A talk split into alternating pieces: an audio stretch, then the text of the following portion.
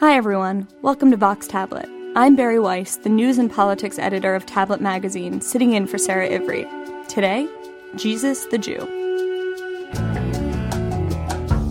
There are a lot of reasons why Jews have not embraced Jesus as part of their tradition, even though he was, of course, a Jew. But accepting that truth, among other Jesus related facts, is key to fostering better relations between Jews and Christians. So says Rabbi Shmuley Boteach in a new book called Kosher Jesus. Boteach's name might be familiar to you. He's the best selling author of a whole host of similarly taboo flouting books, including Kosher Sex, Kosher Sutra, and Kosher Adultery. He's also been cited as a spiritual advisor to a range of celebrities, including, most notably, Michael Jackson. Boteach joins us on the podcast today to talk about his new book, along with Noah Feldman. Feldman is a professor of law at Harvard and an expert on many things, including Islamic thought, constitutional law, and the church state divide, and he's a longtime friend of Shmuley Boteach. We're counting on Feldman to offer some historical context to the issues Boteach raises in his book. Shmuley Boteach, Noah Feldman, welcome both of you to Vox Tablet. Thank you. Thanks for having us. First off, Noah, how exactly did you and uh, Rabbi Shmuley meet each other? We met when I was a student at Oxford, and Shmuley was a young rabbi there, and uh, his um, his society that he organized there, um, which had its birth as a local chapter of Chabad, was a kind of extraordinary gathering place for people of many different backgrounds and ideas, as well as a place where you could uh, go and have your Shabbat dinner. Shmuley, do you remember meeting Noah for the first time? I do. I do. Um, it was around the time of the High Holy Days, and Noah had just arrived as a Rhodes Scholar from Harvard. Um, I, I not only do I remember our, our first meetings, uh, I remember how excited I was that he was coming because I had heard about him. Uh, Noah was a very distinguished student. Uh, he was the valedictorian at Harvard, and he was uh, a student who had been raised uh, in an Orthodox background. And I knew that we needed his uh, we needed his skills to read the Torah for us and to study for with me. And he did all those things. He read the Torah for us for two years. We were very grateful. He was really like the assistant rabbi. He helped me tremendously, and he's remained an extremely dear friend. And we're all very proud of his achievements. So, both of you grew up in Orthodox Jewish homes, and I'm wondering how Jesus was talked about within the religious Jewish community when each of you was growing up. Maybe Noah, we'll start with you. Well, I would distinguish the uh, the Orthodox Jewish community from the home in which I grew up. Although my parents are religiously Orthodox, they were also intellectually very open, and so Christianity uh, in general and Jesus in particular were always spoken of with respect. Jesus was described, I think, probably to me as a kid as a a wise and thoughtful person who had lots of good ideas, um, but who was not in fact the Son of God. I suspect that was probably the punchline. Um, by contrast, in the broader Orthodox community, the taboo can run very deep. I mean, the, among the more traditionally Orthodox, people would not even want to say the word uh, Jesus. I don't just mean they wouldn't want to say Jesus Christ; they wouldn't want to say Jesus at all. And the uh, there are various locutions that are that are used, including the the Hebrew locution, which translates as "that man," which is you know the sort of the ultimate uh, threatening notion that one can say about about Jesus. And I think that was pretty broadly uh, the case throughout most of even the modern Orthodox world. Although there, I think um, there might be a little more openness to the idea that um, Jesus was in fact a Jew and that there was the possibility that perhaps his his own, his own views in his own personal life were not as challenging to Jewish orthodoxy as is sometimes imagined. And and how do you can you can Shmuley maybe you can reflect on how that's changed as Christians have become vocal and critical supporters of Israel. Well, it's not just Jesus who was who was a taboo. It was Christians in general. I mean, the, the Jewish perception of Christianity for two thousand years has been that it's an enemy of our faith. It uh, it advocates classic uh, replacement theology that Christianity came to supplant Judaism. Um, Jesus was seen as the fountainhead of anti-Semitism, and there are many anti-Semitic remarks that are attributed to him in the New Testament, especially in the Gospel of John. Um, and the Catholic Church, uh, especially, seemed to be the incarnation of that anti Jewish sentiment. Uh, we had long heard about Pope Pius XII and how he did uh, little. Uh, he certainly never condemned the Holocaust during the six years of the, the, the slaughter of Europe, Europe's Jews, but uh, that he even was the first to sign a treaty, a concordat, with uh, the Nazi regime in 1933. So all of this led us to feel that Christians were not our friends. And then suddenly, I mean, the extent to which this has changed is so dramatic uh, that words can can barely capture it. Today, evangelical Christians are the foremost friends of the state of Israel, the most stalwart friends. Uh, their support is uh, it's steel; it just doesn't waver.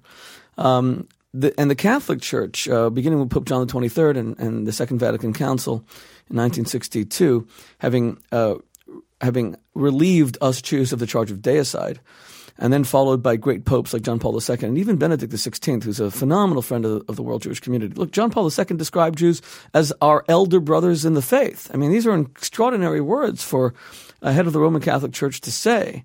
So all of this has changed things dramatically. And it's one of the reasons that I wanted to write Kosher Jesus. But I actually saw this change manifest, not just in terms of uh, political support for the state of Israel. I saw this change manifest at Oxford University. And I'm sure Noach remembers how many Christian students we had that came as members. We're talking in their hundreds and in their thousands. And they didn't just come as members in order to hear famous speakers. They came on Sundays to do the mailings for us. They came Friday afternoon to set up the Shabbat table. Uh, they were so respectful. They want, and I saw then that a new there was a new trend within Christianity to to learn about the Jewishness of Jesus. So it wasn't just about Israel; it was about learning about the Jewish faith. Yeah, it wasn't just political; it was theological as well. Interesting. So, Shmuley, the central thesis of your book, as I understand it, is that Jews should take more credit for Jesus, something that most Jews, that I know at least, are loath to do. Why are you asking us to reconsider? Right. Um, Jesus is the most influential person that ever lived. Uh, and he was born a Jew, he lives as a Jew, he practiced Judaism, he died as a Jew. And I argue he died for his Jewishness because he opposed the Romans.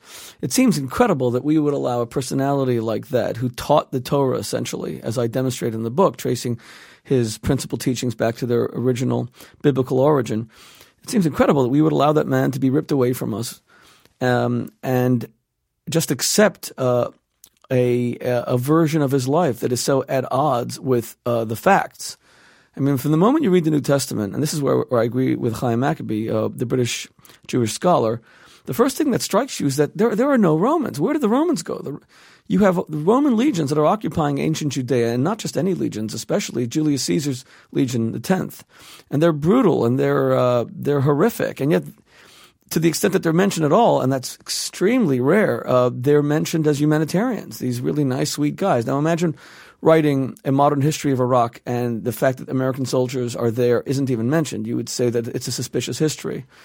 So I, that's where I began to examine where did the Romans go? And what you see is that there was a conscious effort to de-Judaize Jesus uh, through the through the Gospels, beginning with Mark, the earliest Gospel, and then moving through Matthew, Luke, and especially John, where Jesus is barely Jewish at all by the time we get to John, and an attempt to blame the Jews for his death, especially, and the fact that the Jews are no longer uh, God's chosen, God's elected people, especially in in, in the writings of uh, of Paul. And Paul's writings, of course, are the earliest uh, parts of the New Testament, beginning with Thessalonians. So this began to intrigue me greatly. Why did we accept this version? What happened to the original story? And are there still threads of the original story that can be found in Christian scripture? What are the origins of the book? Did it start at Oxford with these relationships that you had with Christian students, or what uh, are the origins of it? Well, strangely enough, um, it started when I was 14 years old uh, on Purim, um, 14, 15. I went to read the Megillah at San Diego State University for Chabad. I was in the Chabad school in Los Angeles.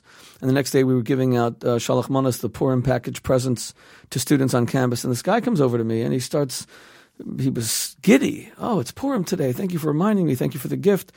And he was so elaborate in his praise that, he's, that he gathered a crowd who were started to watch him, maybe 30 people. And it turned out he was a Christian missionary.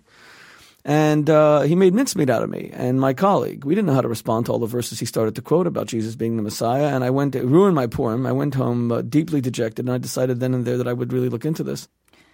Certainly throughout history, Jews have wrestled with what Jesus means for them. Some scholars have even tried to reclaim Jesus. Noah, I'm wondering if you can speak to that to put Shmuley's book in a bit of a historical context. Sure. I think there are really uh, two different contexts that were each useful for understanding it. One has to do, as you say, with the history of Jewish attempts to make sense of Christianity.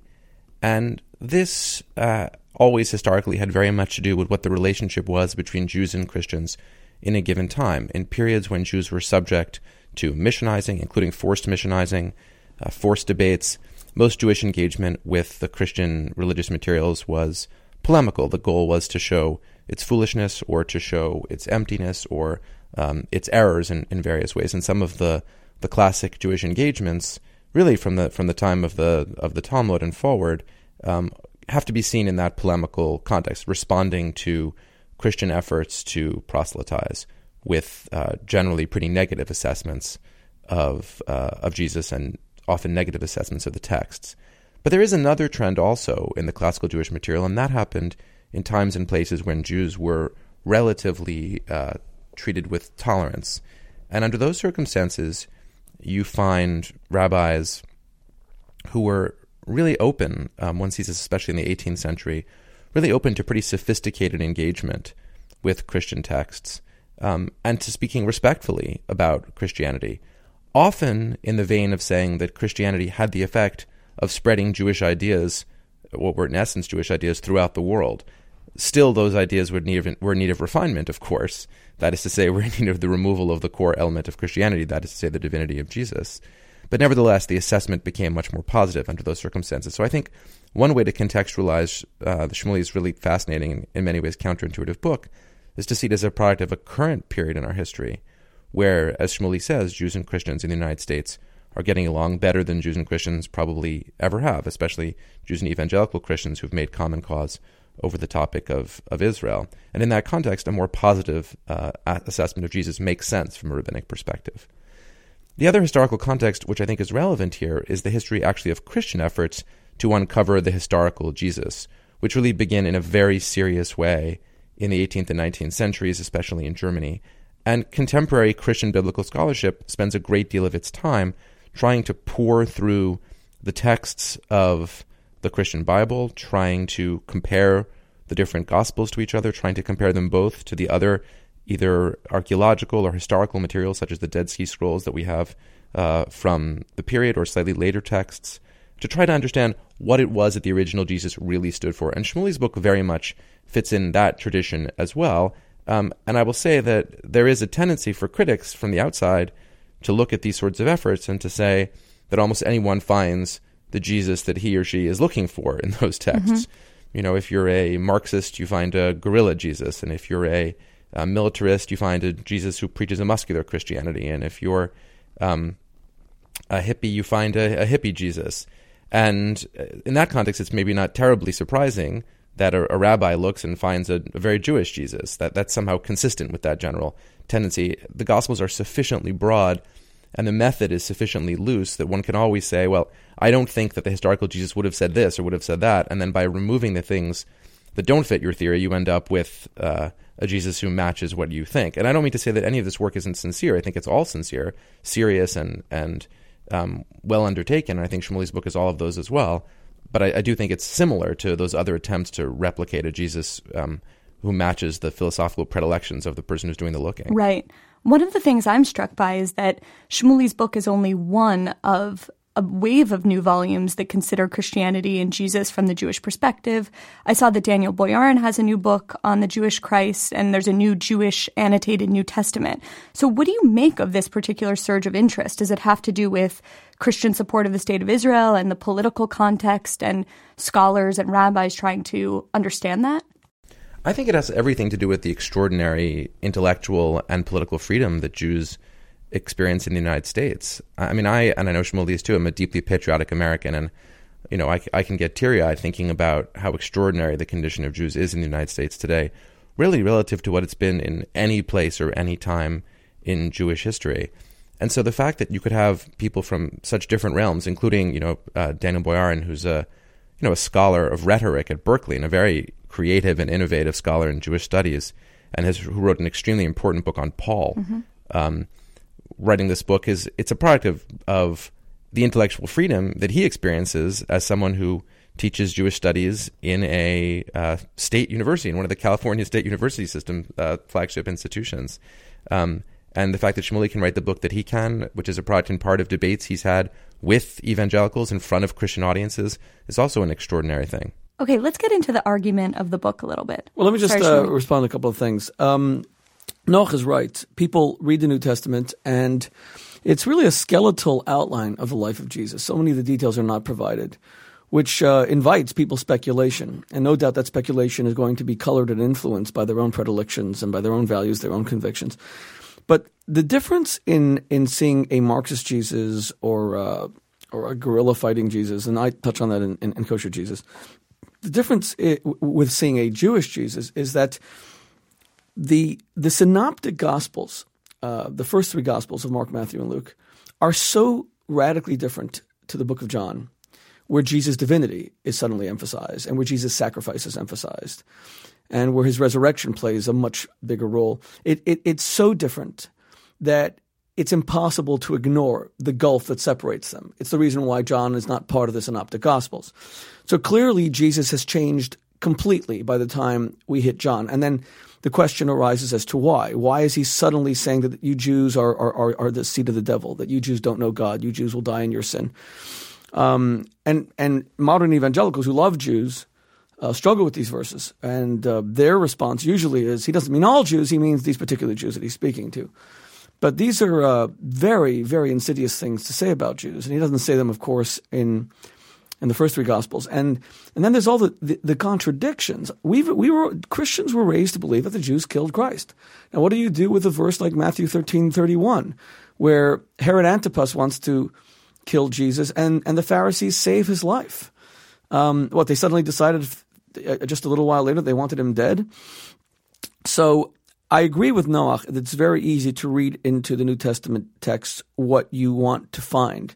And yet, I feel that kosher Jesus is more than that because it, it begins with the premise that Jesus is a Jew, and we see this transformation where he is de Judaized as the New Testament scripture progresses and as time progresses. And it posits, I think, very uh, convincingly, and this is based on the scholarship of others that I draw on, that the the, the transformation in the Jewishness of Jesus was really the Jewish revolt of the year 66 to the year 70. You know, we have to remember, as, as, as Gibbon says in Decline and Fall of the Roman Empire, the Romans were not used to large scale revolts. They, they had hegemony all over the world, especially in the Mediterranean. And the Jews launched this incredible attack against Roman forces. And they drove the Romans out twice in 66 and then later, 60 years later, under Bar Kokhba. Um, they became so hated. Let's let's remember that by the time the second revolt is over, the Romans destroy 980 Jewish villages in Judea. They decimate the land completely. They drive all the Jews out, and they even change the name. This is where we get Palestine, modern day Palestine. They change it from Judea to Palestina. So their hatred of the Jews was such. Clearly, the early Christians had to respond to that by saying Jesus wasn't a Jew. He was much more Roman than Jewish. Shmuley, who is the intended audience for this book? Well, Jews and Christians, everybody. First of all, every book I write, I try to write for everybody. I mean, if you're an author, you want to write for the widest possible readership. But um, to be honest, when I wrote this book, I wasn't focused on the readership so much as a goal. The goal was to teach the world about the Jewishness of Jesus so as to influence some of the modern American discourse about values.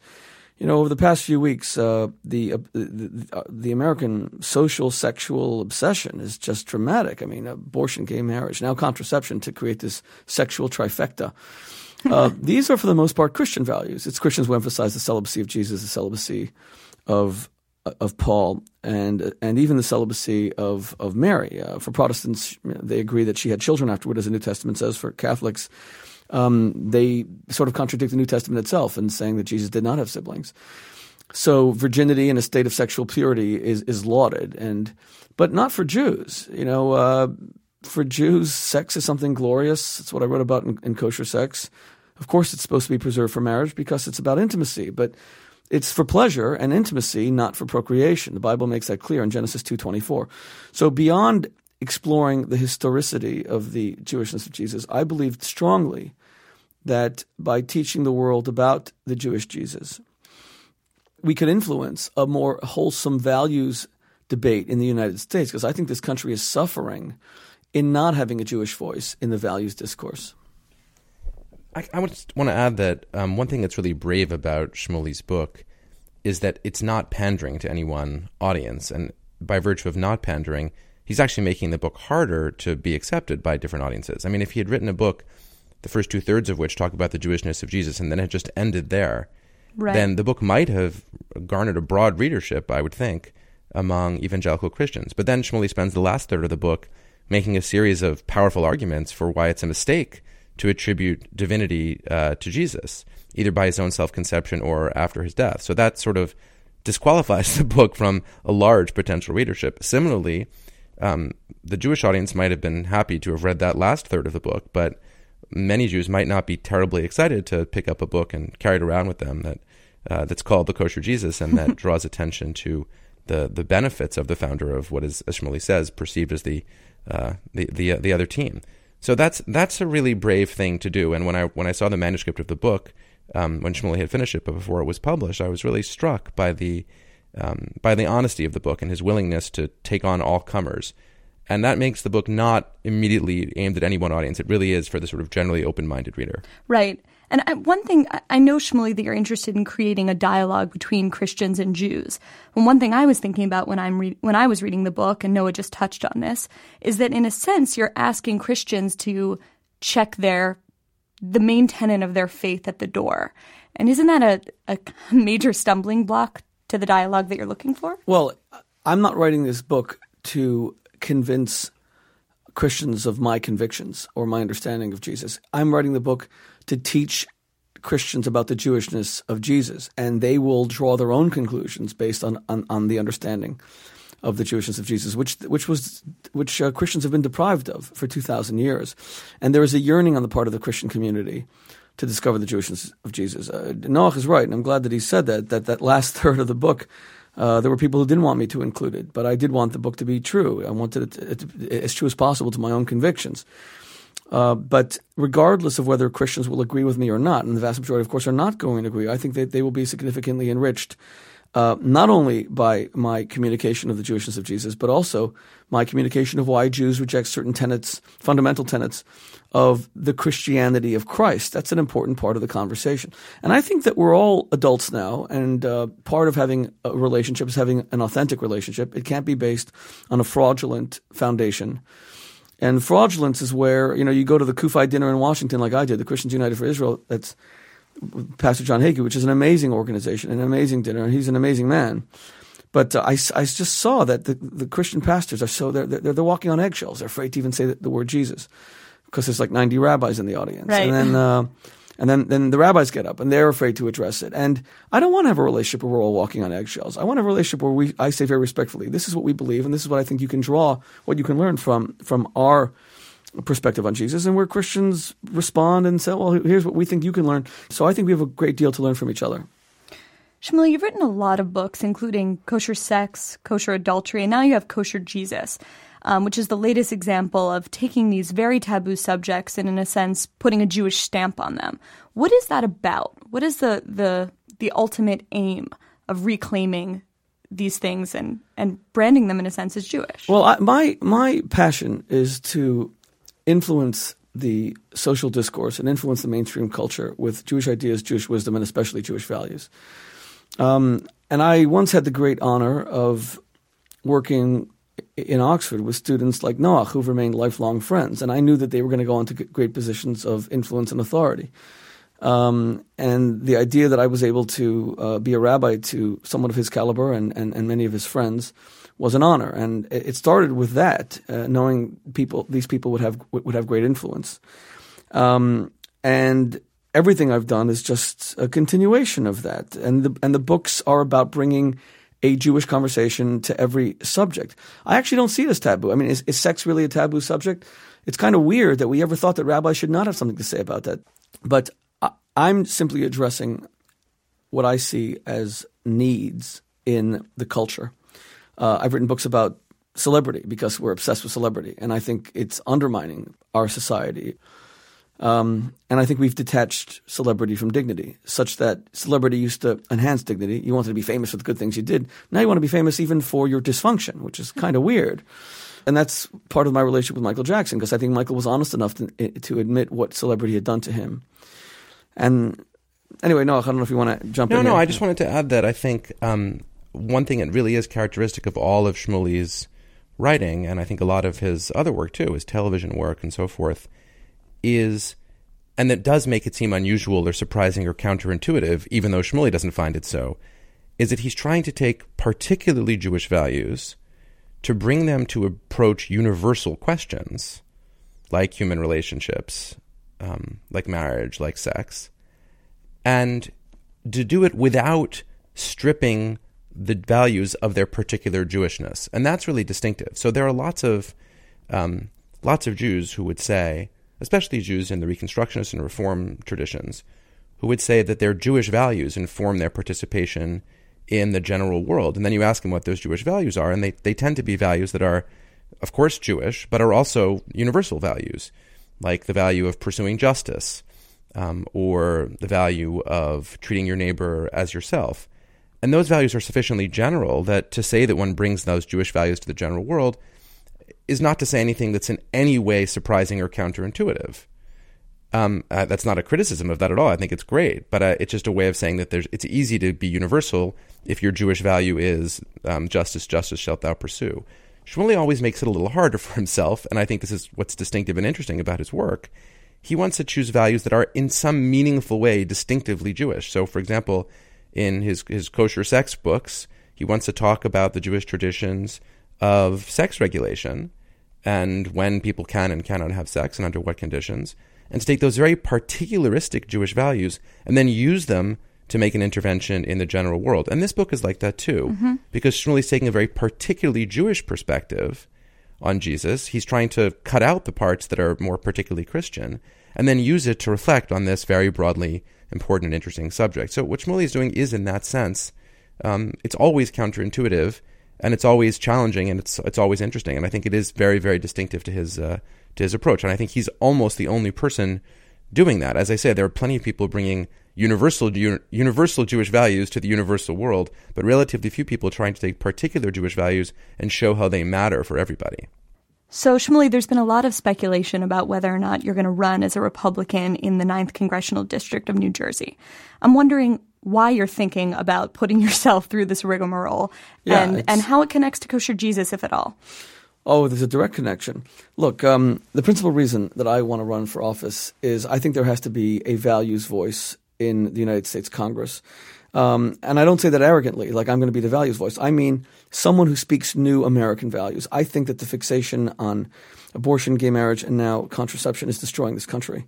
The fact is that there are Ten Commandments, uh, and only one is about sex and adultery. How did we make sex the only thing we ever talk about? It's ruining this country.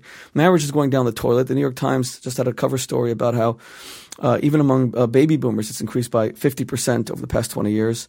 That 40% of all white births are out of wedlock, 75% of black births are out of wedlock. So the institution of marriage is dying while we, while we obsess over whether gays can marry or not, when, you know, uh, the only men who still want to get married in America are all gay. um, I, think there has to be a new voice. Now, the question is, can I achieve that objective in the political arena? Can I help steer the conversation away from, from this, especially in the Republican Party? Um, can there be a values voice? But that's the principal reason I want to run. And and in deciding whether or not I should, and and and as you said, put m- myself, my family, uh, my friends through this, can good come out of it? And I'm hearing you know different kinds of feedback. Uh, some people are saying. No, you know, Christians are going to talk about abortion, gay marriage, and now contraception, and the rest of the country is going to talk about economics. And here you're going to be this lone voice. Will it really resonate? But I think that if we don't change the conversation quickly, how are we ever going to deal with America's real problems? I mean, I find it astonishing that as Iran's building a nuclear bomb, and as the, the national debt is at $14 trillion, and as uh, unemployment is over 8%, uh, and I could go on, and where there's such partisanship and people aren't even working together, we're talking about contraception? So I feel that a Jewish values voice, a uniquely Jewish values voice, could be valuable. The question is, could it be effective? And that's what this decision hinges on. In fact, you know, I would love to hear what Noah thinks about this. Well, Noah, do you think Congress is ready for Rabbi Shmuley?